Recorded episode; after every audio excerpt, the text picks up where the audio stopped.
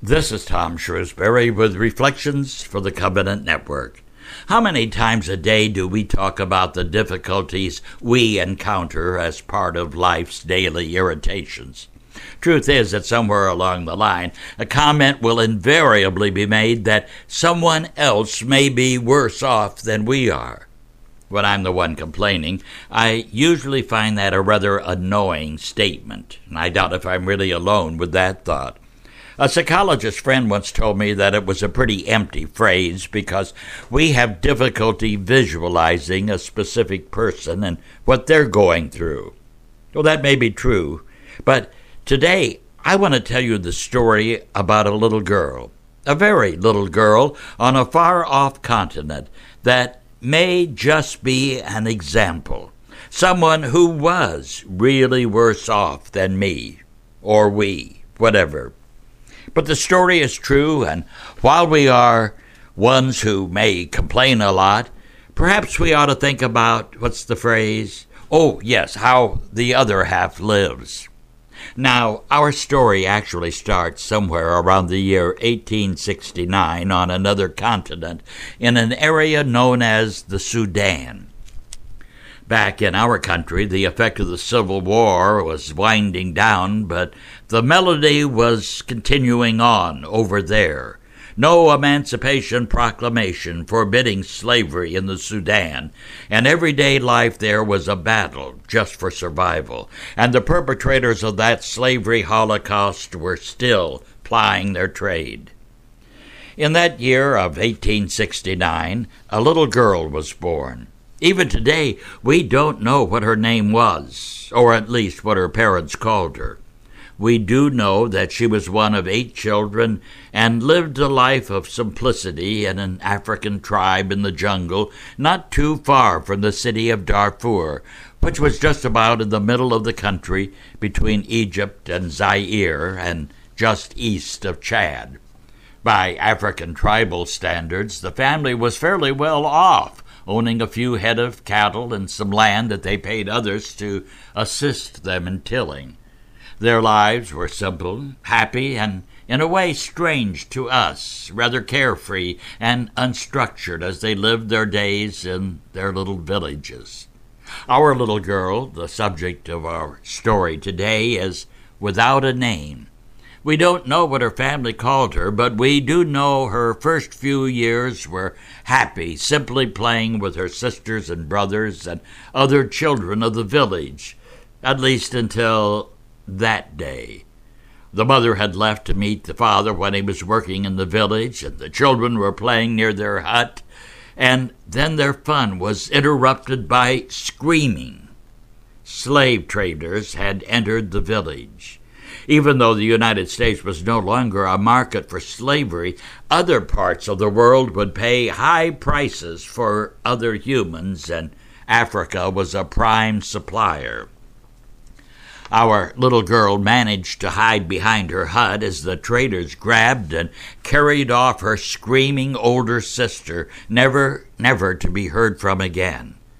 Our little girl was about nine years old when the slave traders paid another visit to her village. This time she was not so lucky.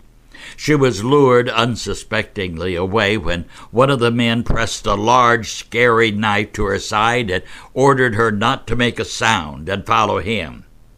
She and others who had been captured were led barefooted through the jungle, walking the entire day and by day's end the little nine year old's feet were torn and bleeding from the stones, the brambles, and the bushes, and then forced on through the night until they reached their destination, where she was in reality imprisoned in a filthy, tiny room for possibly as long as a month until the traders had enough victims to make their trip to the marketplace worthwhile.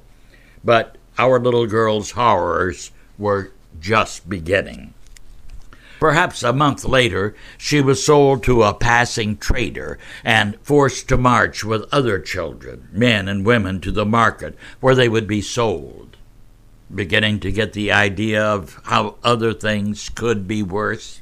Oh, they will be much worse. And there's nothing worse than man's inhumanity to man. Well, on the way to the market, the healthier men and women were chained together in pairs, and as they made their way through the fields and the jungles, but the children were only chained at night. You see, they weren't fast enough to run away unless given the right opportunity. And that opportunity came when their captor carelessly gave our little girl the chance to escape. So she and another child slipped out an unlocked gate and sought sanctuary in the depths of the jungle. For a day and a night they ran until they were too tired to try to run any longer, when they met a man who said he would help them.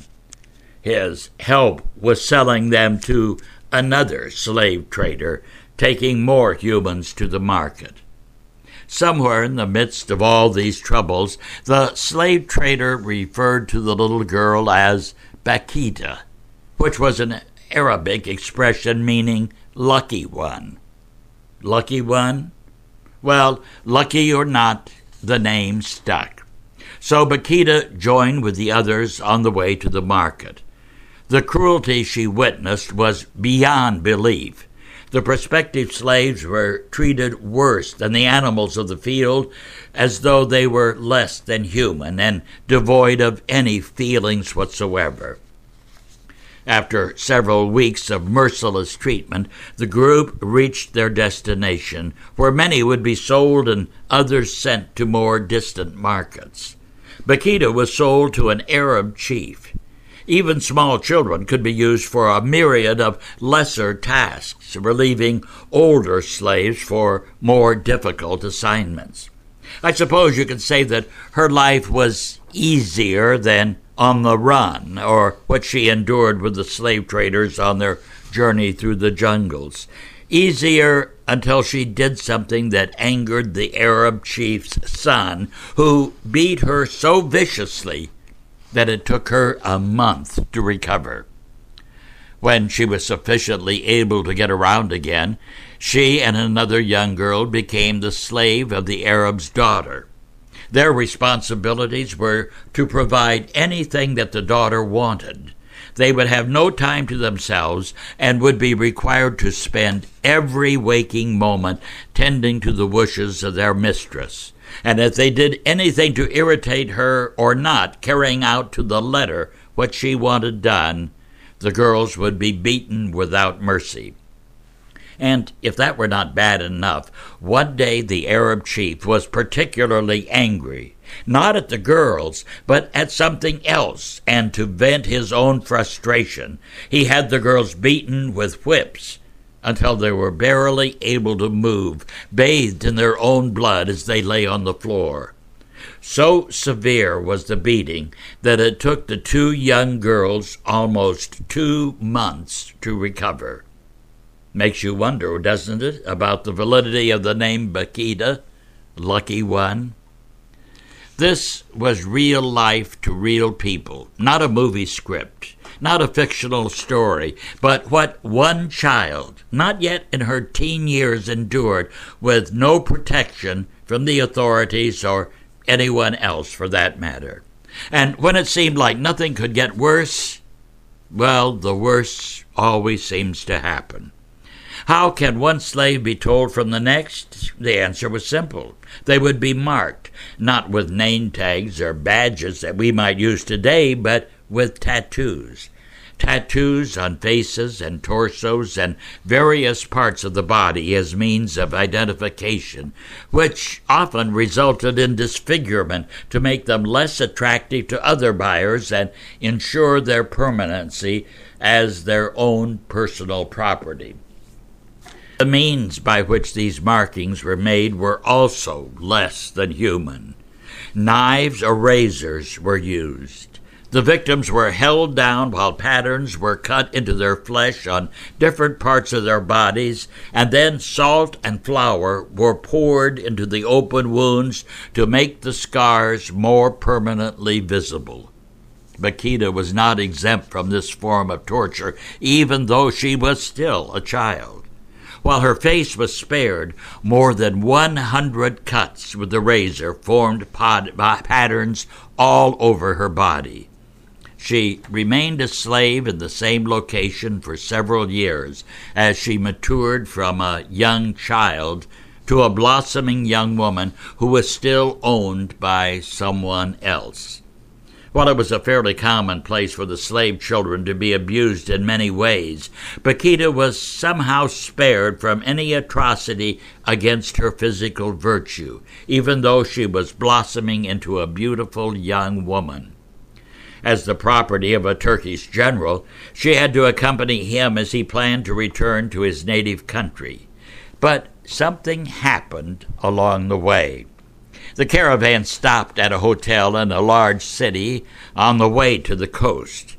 It was at the hotel that the general was visited by the Italian consul, who was a friend of his. Well, the following morning, Bakhita was told that she was to report to the council's maid and assist her. He had purchased her, and now she was his property. She spent two years working with the council, and he was kind and considerate, a radical change of her years of enslavement with cruel and unusual treatment from her owner and his family. And as time passed, the consul became attracted to Bakhita's beauty and personality, but he respected her virtue as she spent about two years in his service before he was recalled to Italy. Italy seemed to Bakhita a magical place, far distant from the continent of Africa, and Bakhita hoped that she might go also. Well, as Providence would provide, Bakhita's dream would become a reality and she would go. En route, the consul met a close friend by the name of Michele, and the group, including Bakhita, would board the ship for the journey to Genoa, where they were met by Mrs. Michele, who was fascinated by this beautiful black woman who had accompanied them so much. She liked them so much that she encouraged her husband to have her help with the care of the household. Plus, Mrs. Michele was pregnant, and she would need someone to assist her after the birth of the baby. Well, to please this important family, the council gave them Bakhita. Well, Bakhita was now treated with respect and assisted Mrs. Michele with the new baby, and they became as close friends. Three years later, the family was to return to the Sudan again on assignment, and they planned on taking Bakhita with them, which they did. The Micheles decided to make Sudan their permanent home, but there was a slight problem. They owned a home and property in Italy that needed to be sold, and other matters of finance that needed to be completed, so it was necessary for Mrs. Michele and the child and Bakhita to return to Italy for as long as necessary to complete the transactions before they would return to the Sudan. Being a prosperous family, it took Mrs. Michele almost two years to complete all the necessary sales and subsequent details. But a problem developed. The Michele's daughter needed an education, and Mrs. Michele wanted her to have that education in Italy, but didn't want the daughter separated from someone familiar. Well, the family made arrangements for their daughter, who was now about five years old, to attend a boarding school run by the Canossian sisters in Venice. As they wished, Bakhita would accompany the child, and the sisters agreed to take Bakhita. The five year old was already baptized, and the sisters would take Bakhita as a pupil in a special preparatory program for those who had not been baptized. Bakhita, now about 21 years old, was thrilled. Her previous knowledge of God was sparse, and as a child she had felt that there was some type of supreme being that had made order out of this world, and she, she yearned to know him better. In her native village, there was a semblance of some type of religious ceremony to honor some great spirit, and she had always had this yearning to learn more about this God. Well, while the Michaelis were not particularly religious people, the man who served as administrator of their affairs, Mr. Cecchini, was and had given Bakhita a crucifix. She would later recount when he handed it to me, I noticed that he kissed it with great devotion. He explained that Jesus Christ was the Son of God and that he died for us. When I looked at the crucifix, I experienced a feeling that I could not explain. But maybe there's a lesson for us there too. What kind of example do we set for others? Well, we may never know how we act and what the things that we do and how they may affect someone else. Well, now this was Bakhita's formal introduction to the Almighty, and she was under the tutelage of a sister Maria Fabretti, who took great pains in introducing Bakhita to God and this Catholic faith. Bakhita was, of course, a good student and hung on the good sister's every word. In later years, Bakhita would say, Whenever I think of the love she lavished on me, I feel moved to tears, even now. And for the first time in her life, she had met and was living Christianity. The sisters were thorough in teaching and explaining the faith to this young woman who had always yearned to know God, and she was mesmerized by what she was learning. It was as though a great void in her life was being filled. Probably for the first time in her entire life, Bakhita was radiantly happy. But a problem arose. All the financial dealings of the Michaelis were in place, and the family would be reunited in the Sudan, and that would include Bakhita, and she was expected as a slave to obey. Having found him, Bakhita was not prepared to leave God. Her greatest fear was that she would not be able to honor him as she had been with the sisters. And the first, for the first time in her life, she refused an order. Slaves do not refuse orders, and after a number of months, she still had not complied with the Michaelis' orders. Now, again, they were nice people. They had treated her well, with respect and kindness, and yet Bakhita could not leave this God of hers with whom she felt so close. Mrs. Michaeli returned, pleading with Bakhita to return with her to the Sudan, and finally, in desperation, she appealed to the Italian courts to force Bakhita to return. But she forgot one thing slavery was outlawed in Italy. As Martin Luther King would proclaim so many years later, she was free at last. And within a very short time following her emancipation, Bakhita was baptized and confirmed and given the names Josephine, Margaret, and Bakhita. She remained with the sisters four additional years, where she spent her time in prayer and study, as well as helping the sisters with their activities of daily living. Mr. Cecchini, the man who had given her the crucifix years before, even offered to take her into his home as part of his family. But she graciously declined, saying that she wanted to continue living with the sisters. While the offer was kind and generous, and though Bakhita recognized his thoughtful generosity, she would explain, I could hear more and more clearly the gentle voice of the Lord urging me to consecrate my life to Him. She would look around the convent and watch the sisters in their daily service to God, while filled with her own great love and devotion, and harbored in the dark recesses of her mind a lingering question Could a black woman from Africa become a member of this beautiful religious order? One could only imagine the difficulty in asking this thought as a direct question to the Superior General, who replied quite simply, Why not? Explaining that the foundress of their order had a missionary spirit. So, after five years with the sisters, Bakhita's dream was to become a reality as she became a postulant on December 7th in 1893. As one can imagine, there was the question, perhaps very logical, and that was why she took this step. Her answer was simple and straightforward. Through the inspiration of the Lord, I really do not know. He did everything.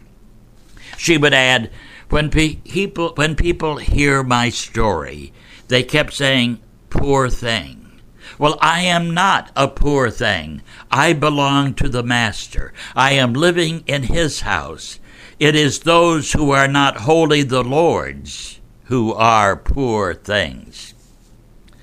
When Bakhita was given her novice's habit, she kept her baptismal name and was called Sister Josephine or Sister Bakhita.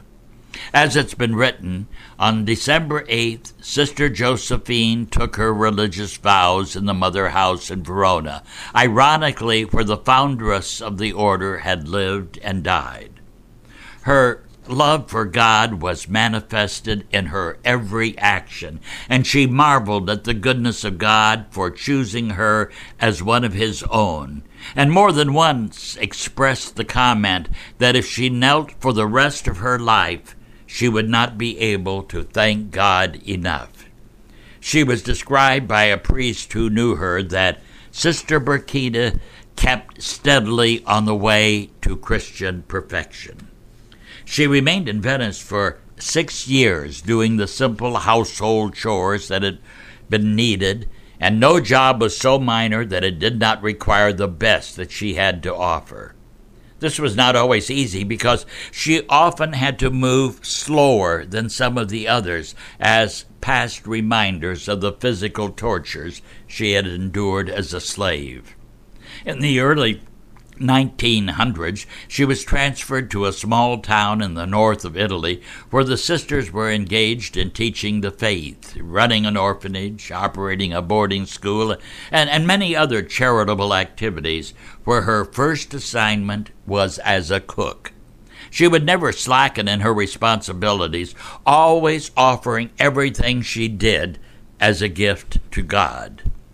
Unlike many other servants of God, she didn't experience gifts like prophecies, ecstasies, visions. She was content to consider herself as a loving and faithful servant of the Master.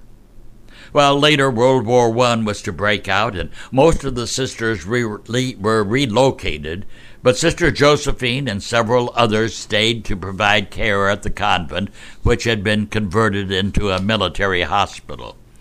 It was written that Sister Bakhita radiated something of the supernatural. In 1935, in her mid 60s, her religious order asked Sister Bakhita to go on a speaking tour of Italy, telling the story of her life. Well, she disliked the limelight and sought the anonymity of serving God, but obeyed her superiors and embarked on the tour. The story of her life was spellbinding to the audiences, and she would conclude her talk with the comment, It is your good fortune to be born in a Catholic country.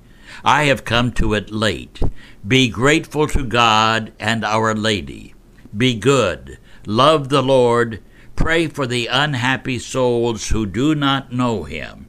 And what a grace it is to know God. Maybe that's a message for us today also. Or do we take that gift for granted? Well, she was transferred to Milan and for two years, until 1938, was the doorkeeper to the sisters' missionary novitiate in, in Milan. Many of the young girls became reluctant, uh, and Sister Bakhita would always say to them, how many thousands of Africans would accept the faith if only there were missionaries to tell them that God loves them and Jesus Christ died for them? Well, that made so many of them reconsider. Then World War II broke out, and she was sent back to the previous convent in the mountains. Her town was pretty much spared by the bombs, and most of the inhabitants of that village attributed their safety to the powerful prayers of the little black sister. And during that terrible war, there was a magnificent anniversary as Sister Bakhita celebrated 50 golden years as a religious. With bouts of poor health and suffering, she spent more and more time in the chapel, talking, praying with her spouse. She experienced long and painful years of sickness with acceptance and a smile. And during her last days of suffering, she would repeat many times, Please loosen the chains, they are very heavy. And at the end, it was probably Mary Most Holy who freed her from her pain on the 8th of February in 1947. Bakhita's last words, with a loving smile, were, Our Lady, Our Lady. And surely it was Our Lady who escorted the little black sister directly to the throne of God. And her intercessions for us began from on high. A young sister, Mother Angela Marie, was diagnosed in 1939 with a severe case of arthritic synovitis that was accompanied by the loss of the use of her leg. And over the next eight years, all types of treatments were tried without success. It worsened dramatically, and on October the 12th of 1947, after doctors had recommended the removal of part of her leg, a fellow, a fellow sister, Mother Rachel, offered a novena for the intercession of Sister Bakhita to save the sister's leg.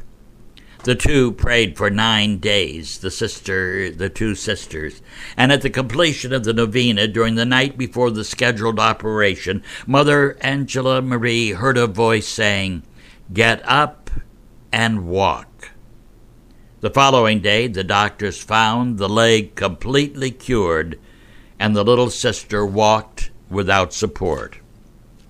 Calls for the canonization of Sister Josephine Bakhita began almost immediately after her death. So great and many were the requests and cures that her cause was formally introduced in 1959, only 12 years after her death. She was beatified on May 15, 1992, and was canonized a saint along with Jose Maria Escriva, the founder of Opus Dei, on October 1, 2000, by Pope John Paul II. There is a prayer to obtain graces from St. Bakhita. O God, Father of mercy, you have given us St. Josephine Bakhita as a universal sister, an evangelical model of humble faith and ardent charity grant also to us the will to believe and to love in the spirit of the gospel, and listen favorably to the prayers of those who ask for her intercession through Christ our Lord. Amen. Let us all remember Sister Josephine Bakhita, a beautiful flower in the garden of God. This is Tom Shrewsbury with Reflections for the Covenant Network.